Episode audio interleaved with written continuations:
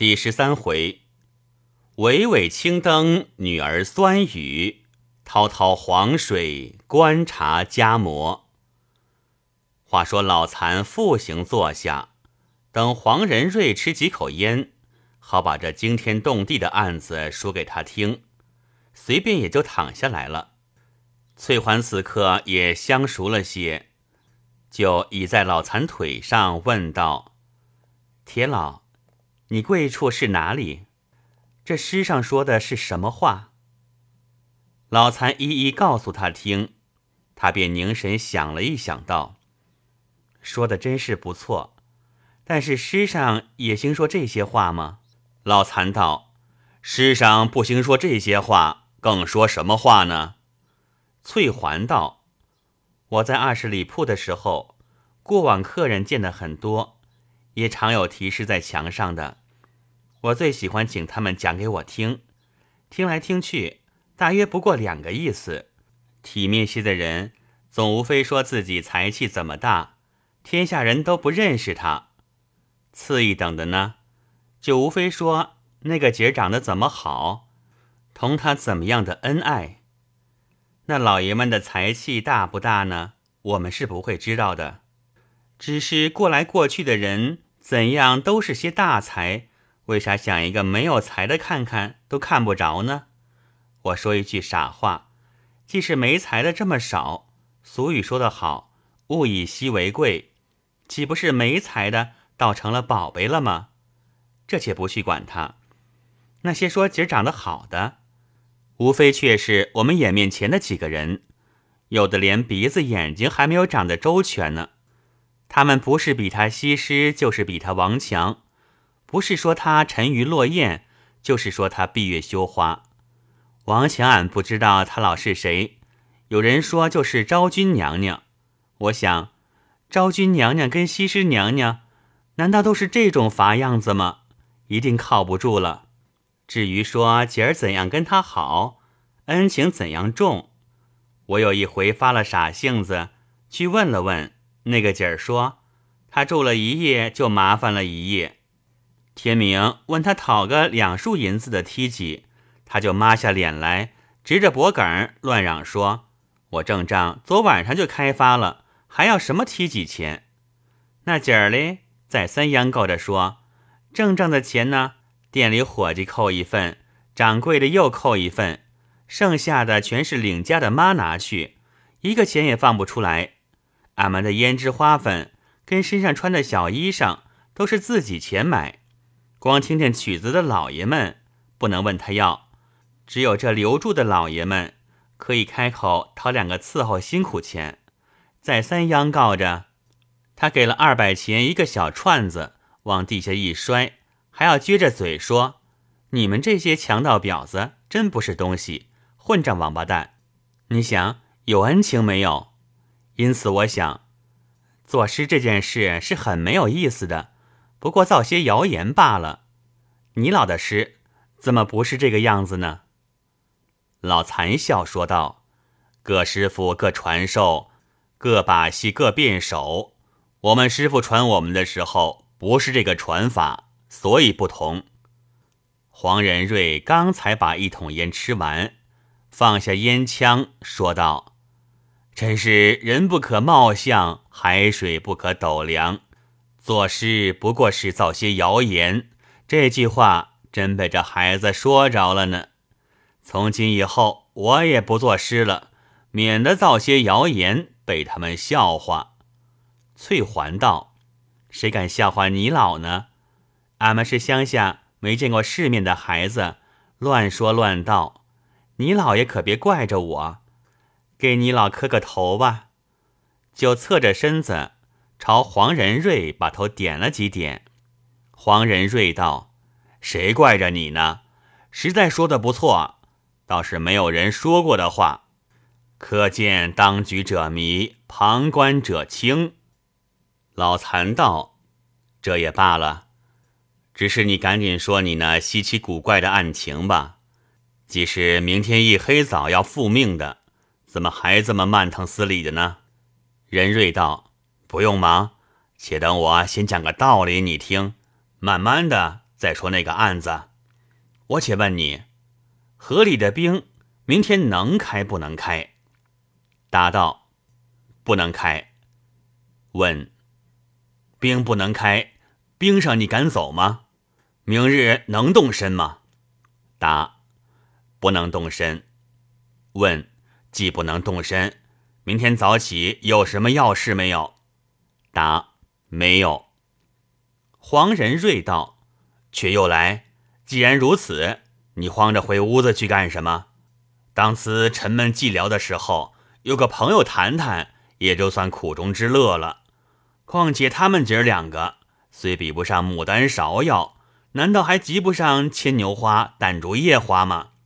剪竹斟茶也就很有趣的。我对你说，在省城里，你忙我也忙，总想畅谈。”总没个空，难得今天相遇，正好畅谈一回。我常说，人生在世最苦的是没地方说话。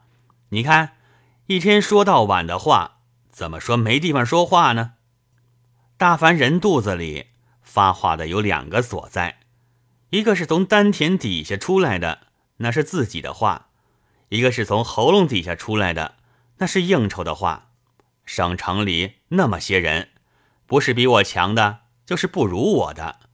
比我强的他瞧不起我，所以不能同他说话；那不如我的又要妒忌我，又不能同他说话。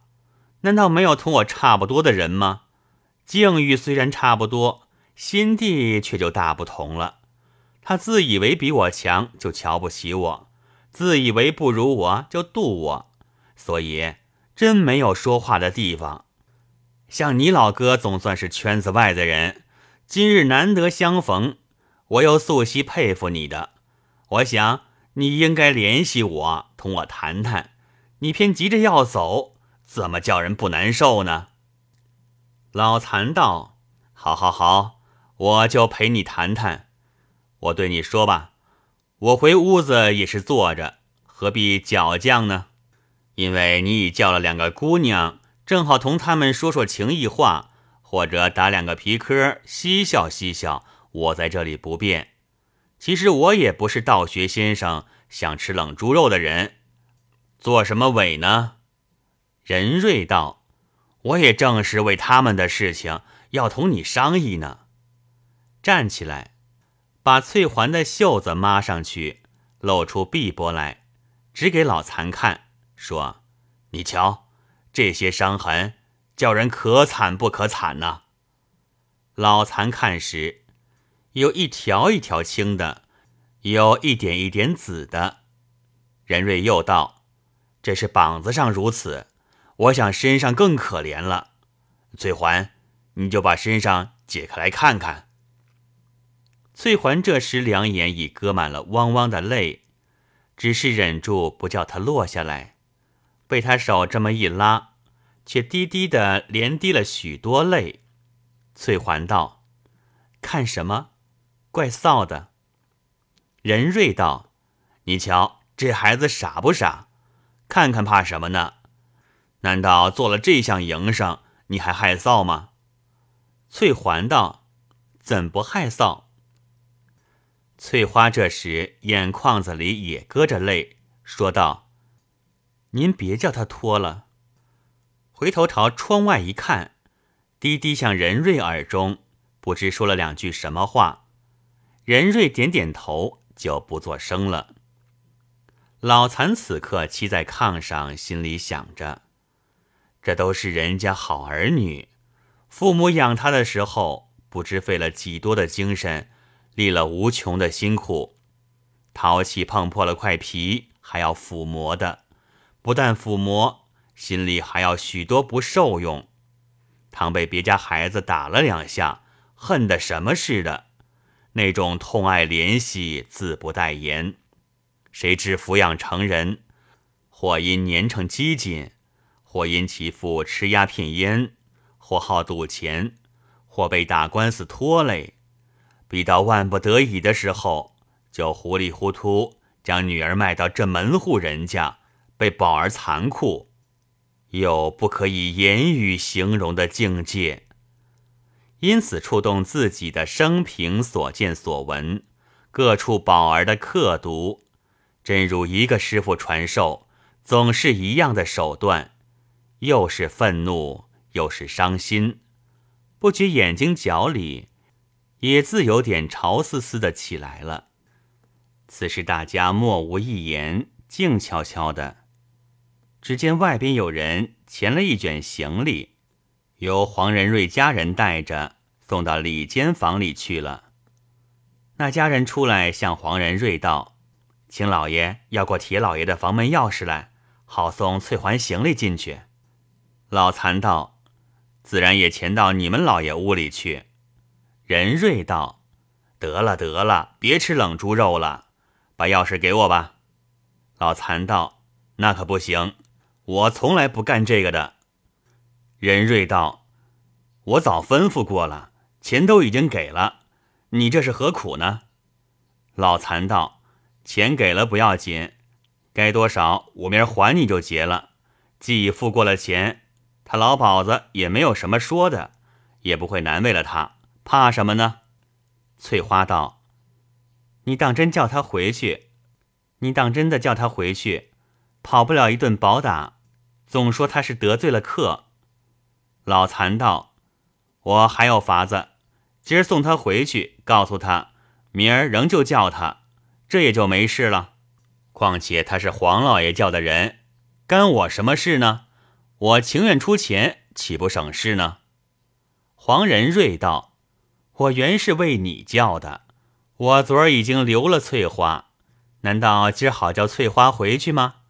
不过大家解解闷儿。”我也不是一定要你如此云云。昨晚翠花在我屋里讲了一夜，做到天明。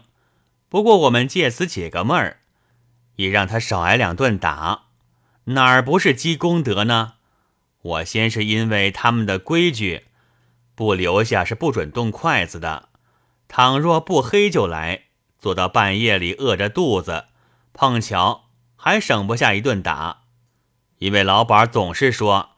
客人既留你到这时候，自然是喜欢你的。为什么还会叫你回来？一定是应酬不好，碰得不巧就是一顿，所以我才叫他们告诉说，都已留下了。你不看见那伙计叫翠环吃菜吗？那就是个暗号。说到此处，翠花向翠环道：“你自己央告央告铁爷，可怜可怜你吧。”老残道。我也不为别的，钱是赵树给，让他回去，他也安静，我也安静些。翠花鼻子里哼了一声，说：“你安静是实，他可安静不了的。”翠环歪过身子，把脸儿向着老残道：“铁爷，我看你老的样子怪慈悲的，怎么就不肯慈悲我们孩子一点吗？你老屋里的炕。”一丈二尺长呢，你老铺盖不过占三尺宽，还多着九尺地呢，就舍不得赏给我们孩子避一宿难吗？倘若赏脸，要我孩子伺候呢，就装烟倒茶，也还会做；倘若误闲的很呢，求你老包涵些，上个炕犄角混一夜，这就恩典的大了。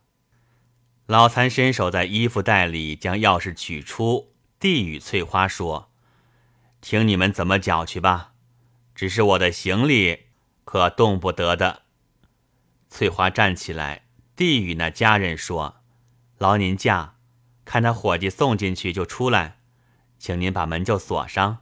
劳驾劳驾。”那家人接着钥匙去了。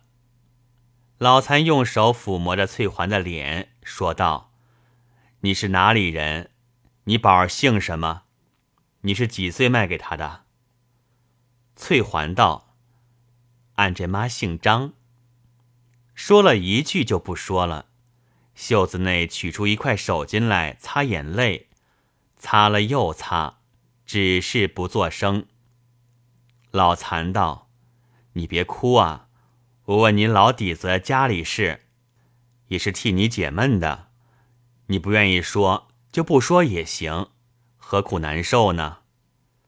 翠环道：“我原底子没有家。”翠花道：“你老别生气，这孩子就是这脾气不好，所以常挨打。其实也怪不得他难受。二年前他家还是个大财主呢，去年才卖到俺妈这儿来。他为自小没受过这个折腾，所以就种种的不讨好。其实俺妈在这里头算是顶和善的嘞。他到了明年。”恐怕要过今年这个日子也没有了。说到这里，那翠环竟掩面呜咽起来。翠花喊道：“嗨，这孩子可是不想活了！你瞧，老爷们叫你来为开心的，你可哭开自己嘞，那不得罪人吗？快别哭嘞！”老残道：“不必不必，让他哭哭很好。你想。”他憋了一肚子的闷气，到哪里去哭？难得遇见我们两个没有脾气的人，让他哭个够，也算痛快一回。用手拍着翠环道：“你就放声哭也不要紧。我知道黄老爷是没忌讳的人，只管哭不要紧的。”黄仁瑞在旁大声嚷道：“小翠环，好孩子，你哭吧，劳你驾。”把你黄老爷肚里憋的一肚子闷气，也替我哭出来吧。大家听了这话，都不禁发了一笑，连翠环抚着脸也扑哧的笑了一声。原来翠环本来知道在客人面前万不能哭的，只因老残问到他老家的事，又被翠花说出他二年前还是大财主，所以触起他的伤心。故眼泪不由得直穿出来，要强忍也忍不住。即至听到老残说他受了一肚子闷气，到哪里去哭，让他哭个够，也算痛快一回。心里想到：自从落难以来，从没有人这样体贴过他。可见世界上男子，并不是个个人都是拿女儿家当粪土一般作践的。只不知道，像这样的人世界上多不多？我今生还能遇见几个？想既能遇见一个，恐怕一定总还有呢。心里只顾这么盘算，倒把刚才的伤心盘算的忘记了，反侧着耳朵听他们在说什么。忽然被黄仁瑞喊着要托他替哭，怎样不好笑呢？所以含着两包眼泪，扑哧的笑了一声，并抬起头来看了任瑞一眼。哪知被他们看了这个情景，越发笑个不止。翠环此刻心里一点主意没有，看着他们傻笑，只好糊里糊涂陪着他们嘻嘻的傻了一回。老残便道：“哭也哭过了，笑也笑过了。”我还要问你，怎么两年前他还是个大财主？翠花，你说给我听听。翠花道：“他是俺这祁东县的人，他家姓田，在这祁东县南门外有二顷多地，在城里还有个杂货铺子。他爹妈只养活了他，还有他个小兄弟，今年才五六岁呢。他还有个老奶奶。”俺们这大清河边上的地，多半是棉花地，一亩地总要值一百多吊钱呢。他有二顷多地，不就是两万多吊钱吗？连上铺子就够三万多了。俗说家财万贯，一万贯家财就算财主，他有三万贯钱，不算个大财主吗？老残道：“怎么样就会穷呢？”翠花道。那才快呢，不消三天就家破人亡了。这就是前年的事情。按这黄河，不是三年两头的倒口子吗？张府台为这个事交的了不得的。听说有个什么大人是南方有名的才子，他就拿了一本什么书给府台看，说这个河的毛病是太窄了，非放宽了不能安静，必得废了民念。退守大堤，这话一出来，这些候补大人个个说好，府台就说：“这些地里百姓怎么好呢？须得给钱叫他们搬开才好。”谁知道这些总办候补到王八蛋大人们说：“可不能叫百姓知道。你想，这地念中间五六里宽，六百里长，总有十几万家，一旦被他们知道了，这几十万人守住民念。”那还废得掉吗？张府台没办法，点点头，叹了口气。听说还落了几点眼泪呢。这年春天就赶紧修了大堤，在济阳县南岸又打了一道隔堤。这两样东西就是杀着几十万人的一把大刀。可怜俺们这些小百姓哪里知道呢？看看到了六月初几里，只听人说。大汛到嘞，大汛到嘞！那念上的队伍不断的两头跑，那河里的水一天涨一尺多，一天涨一尺多，不到十天功夫，那水就比念顶低不很远了。比着那念里的平地，怕不有一两丈高。到了十三四里，只见那念上的豹马来来往往，一会儿一匹，一会儿一匹。到了第二天晌午时候。各营盘里账号齐人，把队伍都开到大堤上去。那时候就有吉林人说：“不好，恐怕要出乱子，俺们赶紧回去预备搬家吧。”谁知道那一夜里三更时候又赶上大风大雨，只听得稀里哗啦，那黄河水就像山一样的倒下去了。那些村庄上的人大半都还睡在屋里。呼的一声，水就进去，惊醒过来，连忙是跑。水已经过了屋檐，天又黑，风又大，雨又急，水又猛。你老想，这时候有什么法子呢？未知后事如何，且听下回分解。